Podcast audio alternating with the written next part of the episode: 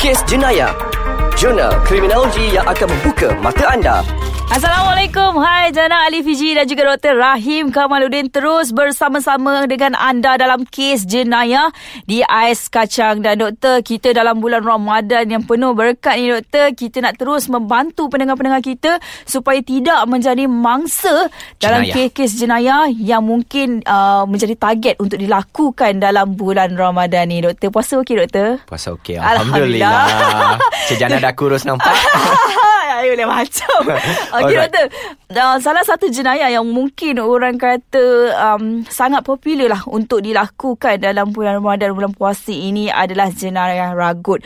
Sebab apa? Sebab kita tahu dalam bulan puasa ni uh, time ni dah seronok nak shopping, shopping nak raya, raya. time ni dah seronok shopping kat bazar Ramadan sampai kita tak sedar sebenarnya kita mendedahkan diri kita untuk menjadi mangsa ragut. Apa pendapat doktor? Ya betul Cik Jana. Okay, ragut adalah satu sejenis jenayah hmm. jalanan hmm. dan uh, kalau kita lihat statistik memang jenayah jalanan adalah salah satu jenayah yang uh, paling kerap berlaku lah ya, di negara kita mm-hmm. dan selalunya wanita menjadi mangsa jenayah ya. ragut ni mm-hmm. okey dan bukan sahaja wanita dan ada juga segelintir lelaki yang menjadi mangsa ragut okay. tapi mereka tak nak buat laporan sebab malu. Kontrol macho. Uh, kontrol kan? macho. Okey. Dan kalau kita lihat, okey sekarang ni uh, pencuri dan peragut sedang uh, bersedia untuk meragut. Mm-hmm. Okay, sebab apa? Kita busy shopping. Kan, okay. orang tahu bulan Ramadan, kita yeah. dah berada di pertengahan, yeah, dah dekat dengan raya, Dan dah shopping. duit pun dah banyak. Ha. Uh, so, kita kenalah berhati-hati uh, apabila kita nak pergi shopping mm-hmm. ataupun pergi ke bazar. Betul. Dan doktor uh, apatah lagi minggu ni orang kata, boleh dikatakan lah minggu gaji kan. Ya, Jadi uh, ramailah orang kata yang menjadi spotlight-spotlight untuk dijadikan mangsa oleh mereka-mereka yang nak meragut ni. Doktor mungkin doktor boleh kongsikan apa ciri-ciri mereka yang sengaja boleh dikatakan sengaja lah menjadikan diri sebagai spotlight sebagai mangsa target si peragut doktor. Okay, banyak indikator-indikatornya. Mm-hmm. Okay, sebelum tu saya nak kongsi dengan Cik Jana. Mm-hmm. Saya pernah uh, jumpa dengan seorang juana ya uh, di penjara dan apabila saya tanya okey budak itu mempunyai sejarah okey meragut Okay, okay. beberapa handbag lah. Okay. okay. Dan kalau saya ta- bila saya tanya budak dekat pelajar itu, okay, bagaimana ciri-ciri, apakah ciri-ciri uh, seorang uh, mangsa potensial kan, uh, mangsa yang boleh dijadikan mm-hmm. sebagai sasaran. Yep. Dia kata uh, selalunya dia akan target perempuan, mm-hmm. okay, dan wanita ini, okay, dia cara wanita itu berjalan dia dah tahu dah. Dia tu boleh berpotensi ataupun tidak untuk okay. dijadikan mangsa. Mm-hmm. Uh, kalau wanita itu dia sambil bawa handbag tu sambil, sambil sambil lewa ha. dan sebagainya jalan pun tak confident mm-hmm. ah itu menjadi target Okey. Okay. Ha. Mm-hmm. Jadi doktor mungkin ada lagi uh, Ya yang... banyak lagi Cik ha. Jana. Okey, kalau kita tengok okey, selalunya yang diragut okey uh, barang yang diragut adalah handbag. Okey. Okey. So uh, bar- handbag macam mana yang menjadi uh, tarikan ha. uh, peragut ni? Ni seronok kita dengar ya, ni kan sebab yelah zaman sekarang ni seribu serba satu macam handbag yang dipakai yang clone ke, yang ori ke tak kisahlah tapi mungkin yelah doktor boleh kongsikan ya. handbag macam mana tu doktor? Okey. Uh, tiga ciri lah okey hmm. yang saya boleh utarakan dekat sini. Yang satu adalah warna. Okey. Okey. Mungkin ras kita rasa pelik kan, warna pun menjadi salah satu tarikan ke? Ya, memang. Sebab, Kalau terutamanya ha? handbag yang berwarna emas, oh, yang kuning, okay. uh, yang warna terang lah. Uh, so itu akan attract. Mm-hmm. Okay, attract. So kalau boleh, kalau kita nak pergi bazar, tak perlulah bawa handbag yang beria warna kan? Macam nak pergi kan? pavilion kan yeah, cara betul. So kena jagalah okay, warna itu. Okay. Dan keduanya adalah saiz. Okay. okay. Dan uh, peragu ni dia juga tengok saiz tu. Mm. Kalau saiz handbagnya besar hmm. dan berjenama, okay. uh, dia tahu dalam tu ada banyak duit. Kan. Uh, walaupun hmm. tak ada duit, hmm. dia akan menganggap bag tu ada banyak duit. Okay. Uh, itu yang menjadi uh, sasaran peragut ini. Okey.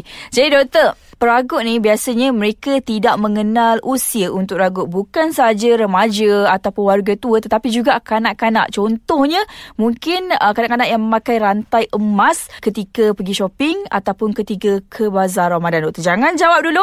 Kita nak rehat seketika. Adakah betul kanak-kanak pun boleh menjadi mangsa ragut selepas ini di kes jenayah? Jangan ke mana-mana Kes jenayah di ais kacang kembali terus bersama-sama dengan anda. Kita dah rehat sekejap tadi. Ah, bukan makan ais kacang eh. Tapi kita rehat untuk memikirkan doktor. Apakah lagi yang mungkin kita boleh lakukan untuk mengelak diri daripada menjadi mangsa jenayah. Dan kalau anda ada masa kan. Ah, tu dekat bawah tu ada ruangan komen. Tinggalkanlah komen-komen anda. Mungkin kes-kes jenayah yang anda rasa mencuri perhatian anda. Yang anda nak kami sama-sama rungkaikan. Jadi doktor tadi saya ada bercakap sebelum kita berehat tadi kan. Adakah kanak-kanak ah, bawah usia yang pergi ke bazar Ramadan, pergi ke Jalan Tar kan nak shopping ni, pakai rantai emas, pakai gelang emas kan. Mak-mak kan suka zaman sekarang ni beli anak emas sebagai kalau boleh pada hujung rambut sampai hujung kaki Ya, semua betul. nak emas. Adakah mereka ni juga sebenarnya mendedahkan diri menjadi potensi untuk diragut? Ya, penjenayah ni dia tak kenal usia hmm. mangsa ya. Apa yang dia nak ialah benda itu. Okey. Apa barang kemas ke ataupun handbag, hmm. duit dan sebagainya. Hmm. Itu yang menjadi sasaran. Hmm. Itu yang ada beberapa kes di mana tangannya kena dipotong Okey. sebab gelang dan Yap. sebagainya. Walaupun uh, mangsa adalah orang tua ya, Hmm. ada yang sekitar 65 tahun Okey. masih menjadi mangsa. Hmm. Okey, ini kita boleh tahulah. Okey, pencuri ni dan juga uh, penjenayah ni hmm. dia tidak mempunyai empati dan simpati eh. Yes, right. betul.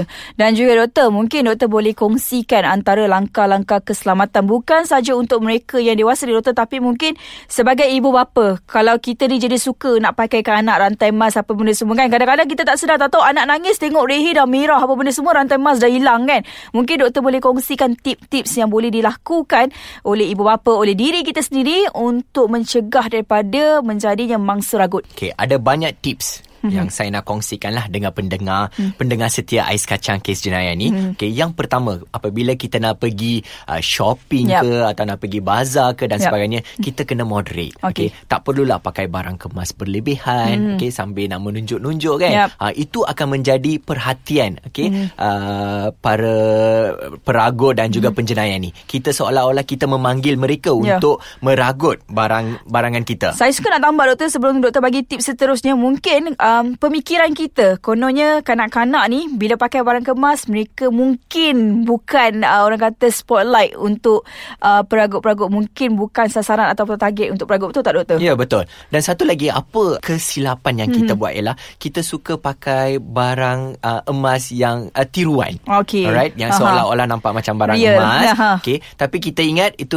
kita rasa selamat Yap. sebab itu adalah barang uh, emas tiruan Ah, kan. yap. Tapi peragut ataupun penjenayah dia tidak tahu. Mhm. So apa yang dia buat dia tetap beragut dan kemungkinan boleh mencederakan mangsa. Betul. So kalau boleh elakkanlah memakai barangan kemas yang berlebihan Mhm. apabila berada di tempat awam. Ya betul tu doktor. Lagi doktor mungkin okay. ada lagi langkah-langkah keselamatan yang seterusnya. Right. Mungkin kalau dekat kalau kita lihat dekat bazar Ramadan mm-hmm. ataupun tempat nak shopping kan, mm-hmm. kita tahu memang crowded. Ya, betul. Okay, crowded, orang asal-asal dan mm-hmm. sebagainya kan. Kalau boleh kita elakkanlah. Mm-hmm. Okay, kalau kita rasa tak secure, mm-hmm. kalau boleh elakkan membawa handbag yang besar mm-hmm. dan sebagai alternatif apa yang kita boleh buat ialah kita bawa dompet kecil. Aha. Ha, dompet kecil yang dengan IC dengan duit cukup mm-hmm. dengan kad kredit dan sebagainya. Kadang-kadang doktor dok, bila bawa dompet kecil ni pula takut pula jadi mangsa seluk saku. Ah, Penyeluk saku, okey. seluk saku pula penyeluk saku. Ya Ha. betul. Dan apa yang kita boleh buat ialah hmm. ada juga tips untuk Okey. tu. Okey, selalunya lelaki menjadi mangsa seluk saku Ah. kan. Apa yang kita boleh buat ialah apabila berada di tempat yang ramai yang crowded,